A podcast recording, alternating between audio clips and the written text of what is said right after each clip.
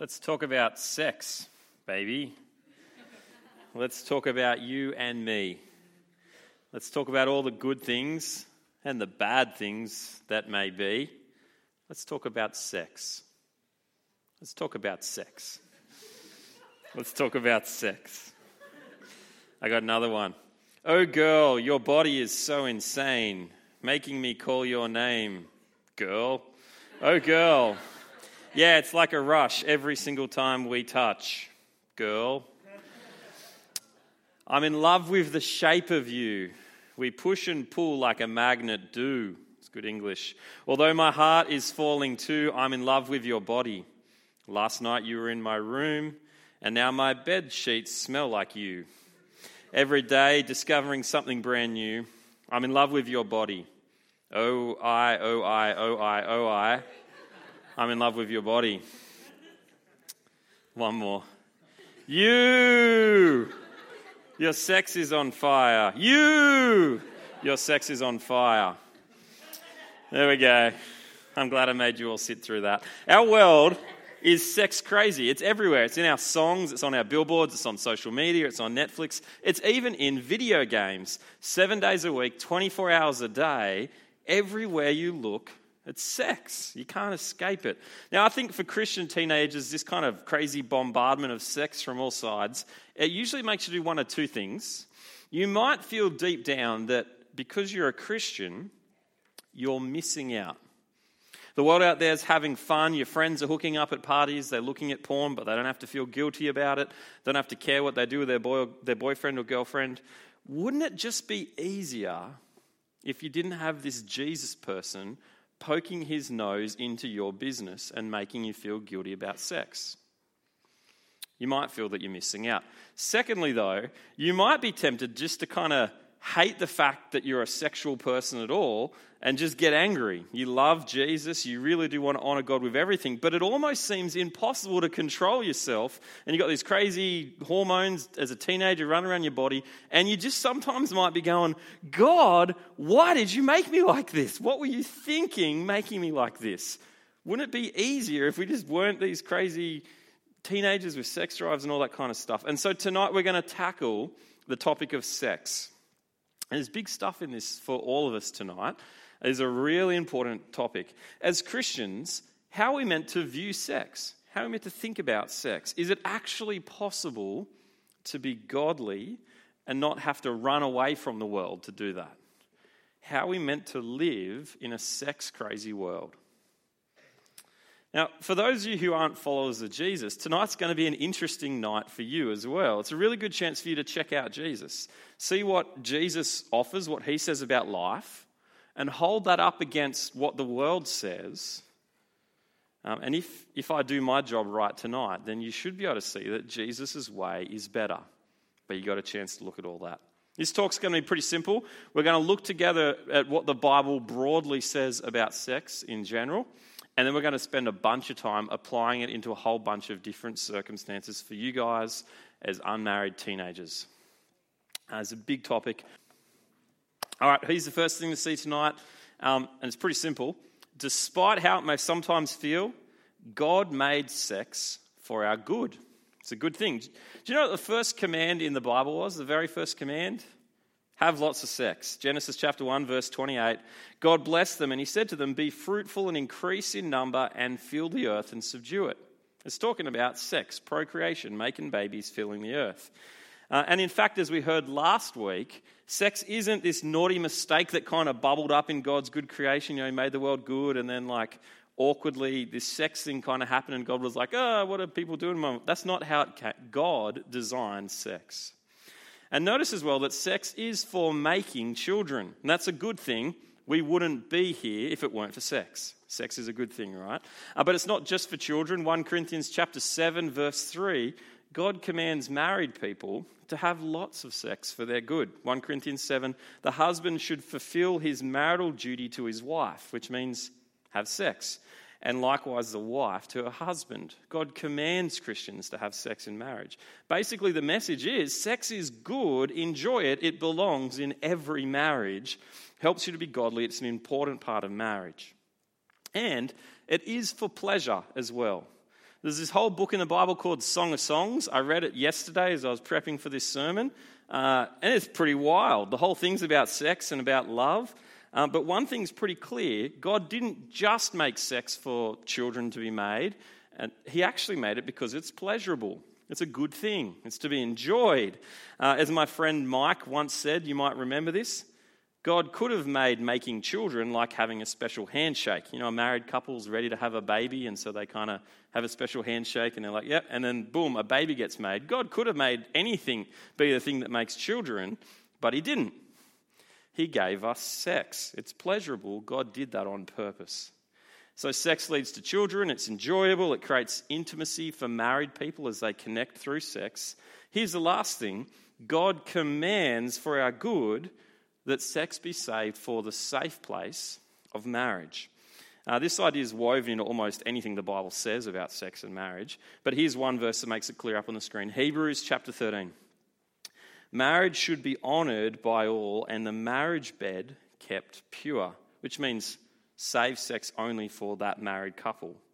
For God will judge the adulterer, which is the person who has sex outside of marriage, and all the sexually immoral. Sex is for marriage, and God takes that command seriously. And He says that He'll judge us for our sin when we misuse sex. The Bible's word for misusing sex is sexual immorality. And so, how you use sex really does matter. It's an issue of obedience to God. But His commands aren't just random, His commands are actually good for us as well.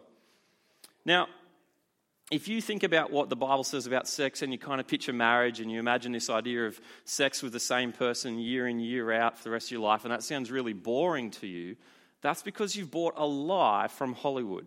You've been sold a lie and you've, and you've, you've bought it. There's actually there's studies about this kind of stuff. There's actually a study that was um, done that actually surveyed people about their sex lives. It surveyed three generations of people, right? So it kind of vaguely surveyed my generation, your generation, depending how old you are. I use that term loosely. Uh, and it kind of surveyed our parents' generation and it surveyed our grandparents' generation. And so our generation is pretty much set of sex do whatever makes you happy, have sex with as many people as you want, or whatever, with whoever, whenever. Just enjoy it, just do what you want. Our parents were kind of like 80s, 70s, kind of have, you know, uh, the kind of like the flirting with the idea of chucking away traditional marriage. And our grandparents' generation, right? These, they, those guys basically held to the norm, the conventional biblical view of sex and marriage. They believed that sex was for marriage, and, and so that's how most of society operated. So those three generations were surveyed. Guess who reported having the most frequent and satisfying sex? Yeah, old people. Your grandparents. Yeah, your grandparents were onto it. They worked out that sex in marriage with someone that you trust, you spend your life with that person, growing closer in secure, loving commitment with them, is where it's at. And your grandparents had the best sex lives out of all the generations. Sex is made by God for our good. Um, but he's also clear that we're to save that good thing for the context of marriage. That's what the Bible says. Now, for the rest of this talk, we're going to apply this into a whole bunch of different contexts where it's relevant for you guys, right? So we're going to do that. First thing we've got to do is talk about something pretty serious for a second, and it's this. Um, we've got to talk about sexual abuse. Uh, some of you have had horrible things done to you by other people. You didn't choose that.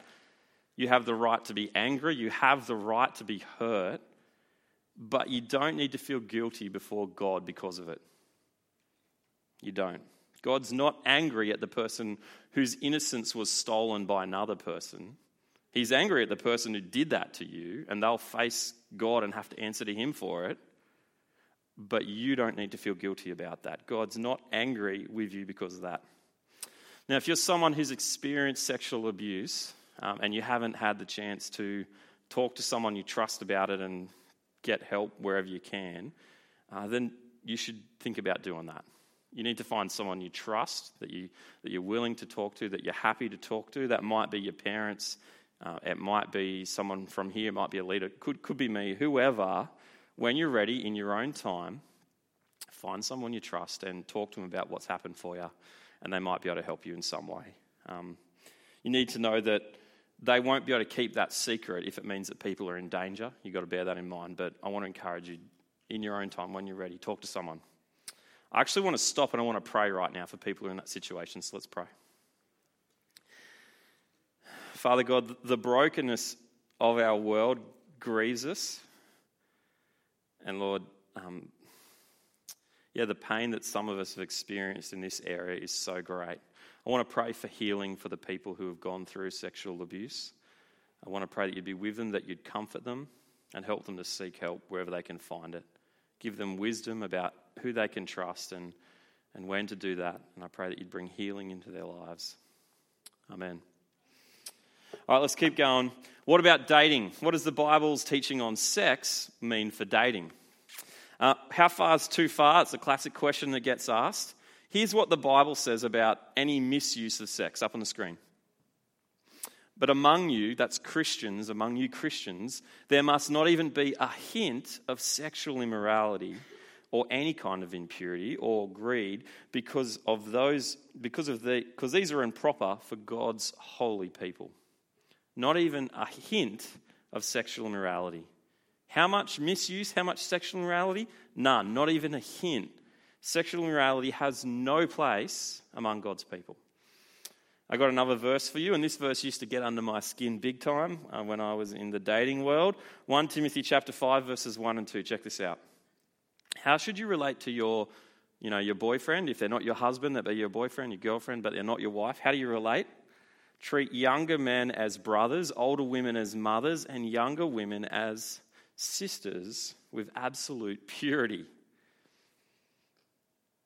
That's how you should relate to your boyfriend or girlfriend. Yeah. Now it's challenging. I said earlier that Jesus' way is better. I didn't say it was easier. And so, if you're a follower of Jesus, what should your boundaries be? What should the standard be? Absolute purity. Now, guys, you got to understand that sex, when the Bible says don't have sex outside of marriage, uh, you got to get that sex is, is a bigger category of thing than just a penis going into a vagina. There's more to sex than that. There's a lot more to sex. Now, I'm not trying to be rude or gross out or be weird or whatever, but sexual immorality is a broad category and it includes a lot of stuff. It includes any time you're touching each other's private parts. It includes any time you're naked together. It includes hooking up and making out in a sexual way. Um, yeah, it, it's a broad category. Here's a helpful way to think about it. If what you're doing with your boyfriend or girlfriend is causing you to become sexually aroused, that's a really good sign you're going too far. It's pretty simple. Um, so let your boundaries be way, way back from what might be too far. So draw the line a long way back in safety so that if you do slip up, you're a long way from serious sin. Have you guys seen those yellow lines they paint on train platforms? These ones? Yeah, there you go. Uh, you laughing because you just did this in Bible study? That's awesome. Good work. Someone must have trained your lead as well. All right. Yeah. that doesn't, the private joke doesn't matter. All right. Um, look, you got these lines, right? And you know, why is that there? That line is there to stop someone from like stepping on the train tracks and getting cleaned up by a train.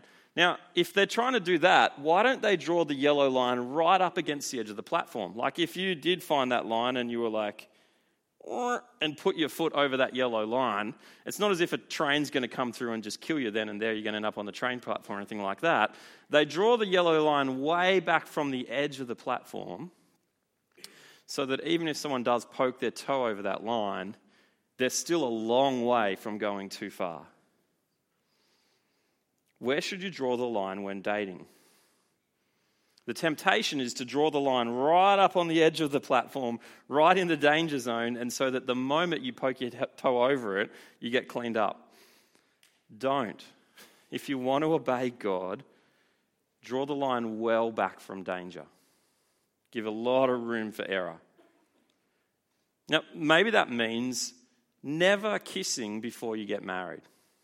I got Christian friends who their first ever kiss was on their wedding day. Maybe it means never doing more than a gentle peck and a hug goodnight at the end of the day, and that's as far as you'll go. It, it, sometimes it's going to be obvious when you're sinning. It's going to be really clear because you're naked and cuddling in bed, and it's like, yeah, we're clearly overstepping the line here by a long way. But there's, a, there's going to be other times where it's going to be really grey because it's not obvious like that. And you're going to have to use your brain, you're going to have to know yourselves and work out where that line should be. And when you're clear on where the line should be, work at sticking to it. Care about your sexual purity. Now, what do you do if you've already blown it here? If you feel like you've already gone a long way past where you should have, what do you do? I'd suggest you do the same thing you do with any sin for starters. Talk to God about it. Repent. Confess your sin to Him and know that in Jesus you're forgiven because you are. And ask for God's strength to change you and grow you. Talk, secondly, talk to your boyfriend or your girlfriend about it. You've got to have an honest conversation with them about what's really going on for you. And that's going to be hard because you're going to feel like that closeness, that physical closeness that you value, it's going to feel under threat. But who matters more, your, your boyfriend or Jesus? So talk to them about it. Don't leave, leave this undealt with. And if you find that when you go to talk to your boyfriend or your girlfriend about this, they don't want to have this conversation, they don't like where it's headed, then maybe they don't love you as much as they say they do. Because what's really loving is to care about someone's relationship with God, not just using them for pleasure for yourself.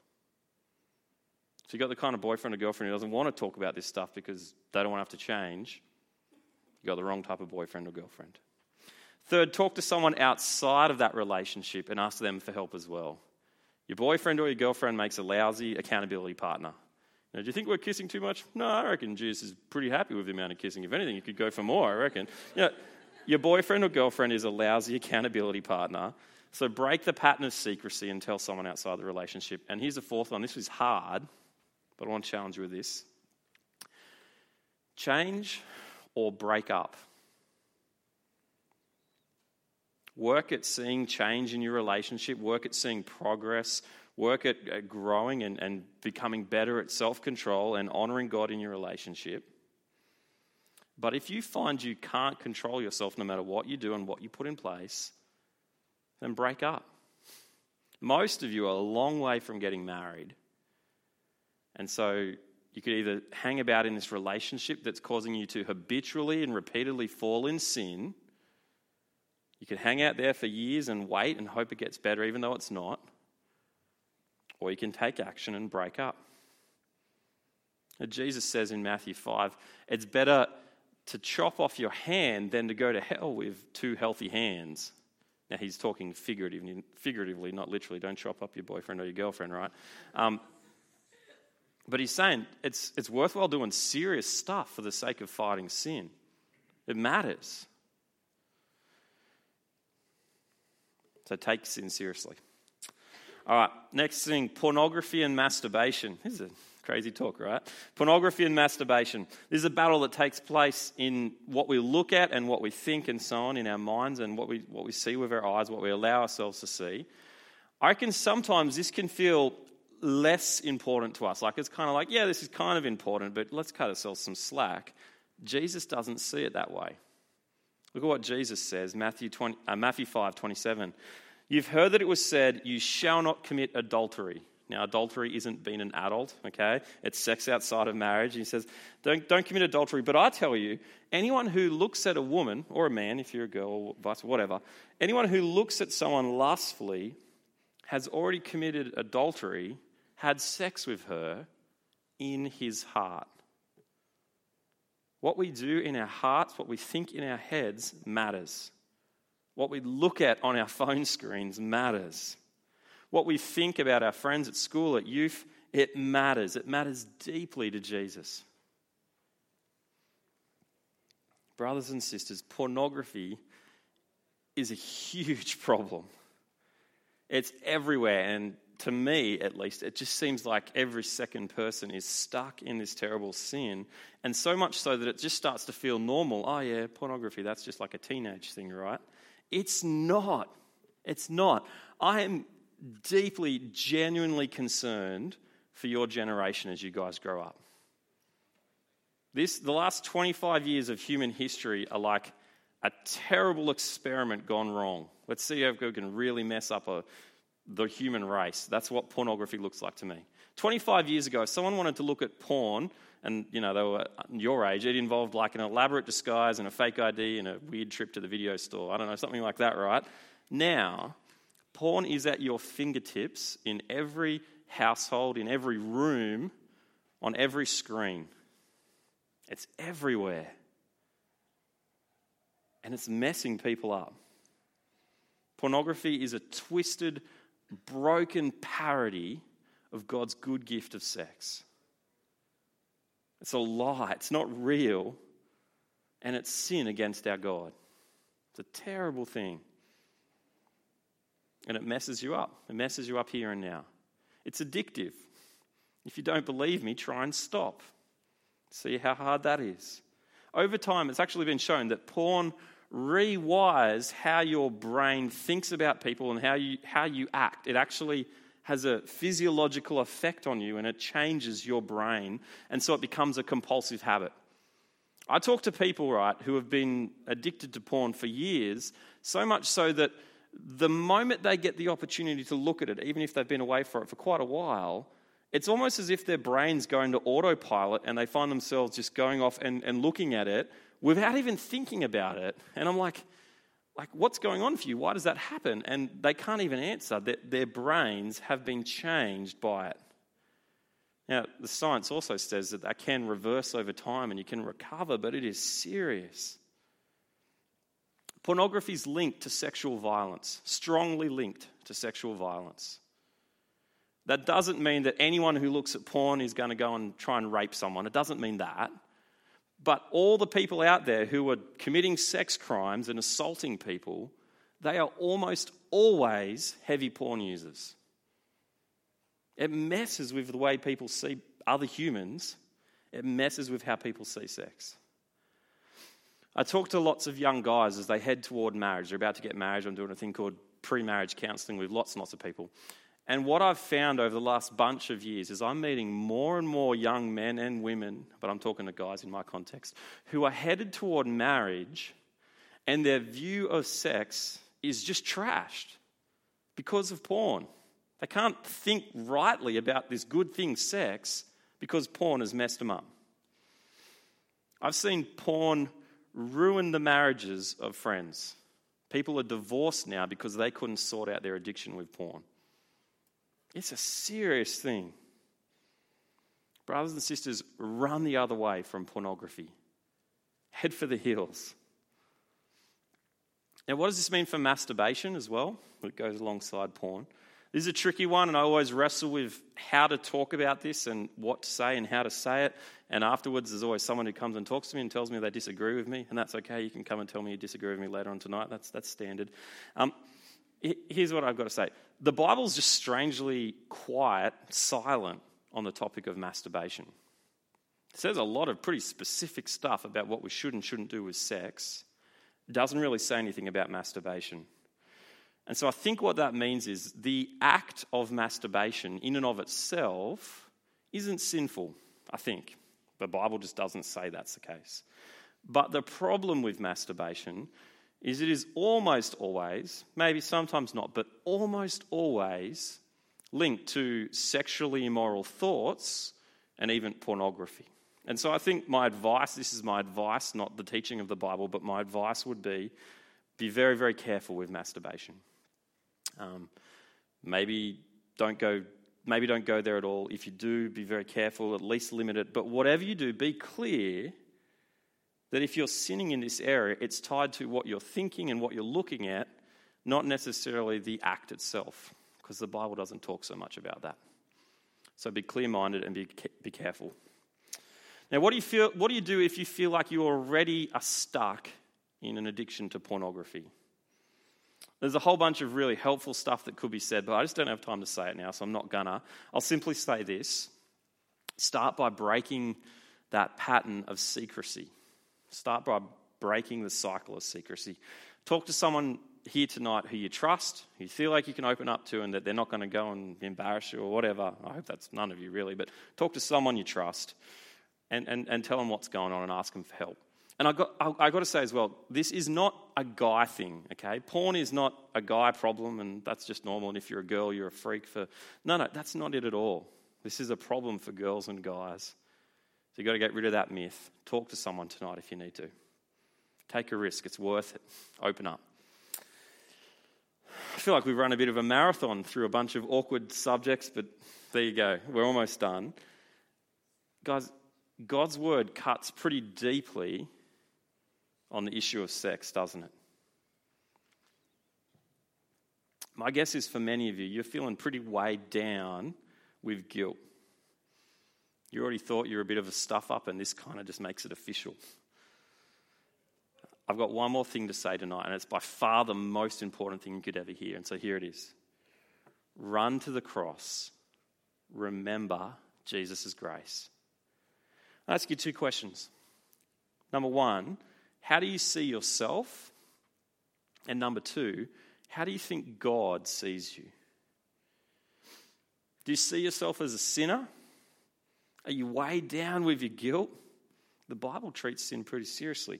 Look at this verse up on the screen 1 Corinthians 6. Do you not know that wrongdoers will not inherit the kingdom of God? Do not be deceived. Neither the sexually immoral, nor idolaters, nor adulterers, nor men who have sex with men, nor thieves, nor the greedy, nor drunkards, nor slanderers, nor swindlers will inherit the kingdom of God. How do you see yourself when you think about who you are? My guess is we can all find ourselves on that list somewhere, probably for something to do with how we've stuffed it when it comes to sex. How do you see yourself? I'm the porn addict. I'm that girl who drank too much at a party and now I'm not a virgin anymore. I'm that guy who can't control himself when he's with his girlfriend. How does God see you? When he looks at you, if you're in Jesus, if you're a Christian, how does he see you? Look at the next verse. That is what some of you were. That list of stuff, that's, that was your identity before, but you were washed. You were sanctified, made clean. You were justified in the name of the Lord Jesus Christ and by the Spirit of God. How does God see you? If you're a Christian, the answer is He looks at you and He sees Jesus' holiness. He sees Jesus' perfect, spotless, clean, untainted life. That's what God sees when He looks at you. Because Jesus stood in your place, He swapped places with you, and so that record of sin has been washed away. That's what God sees when He looks at you. Guys, when you feel the weight of your sin, when you feel almost crushed by your guilt, flee to the cross. Remember God's grace. Remember who you are in Christ now. It's the best news in the world.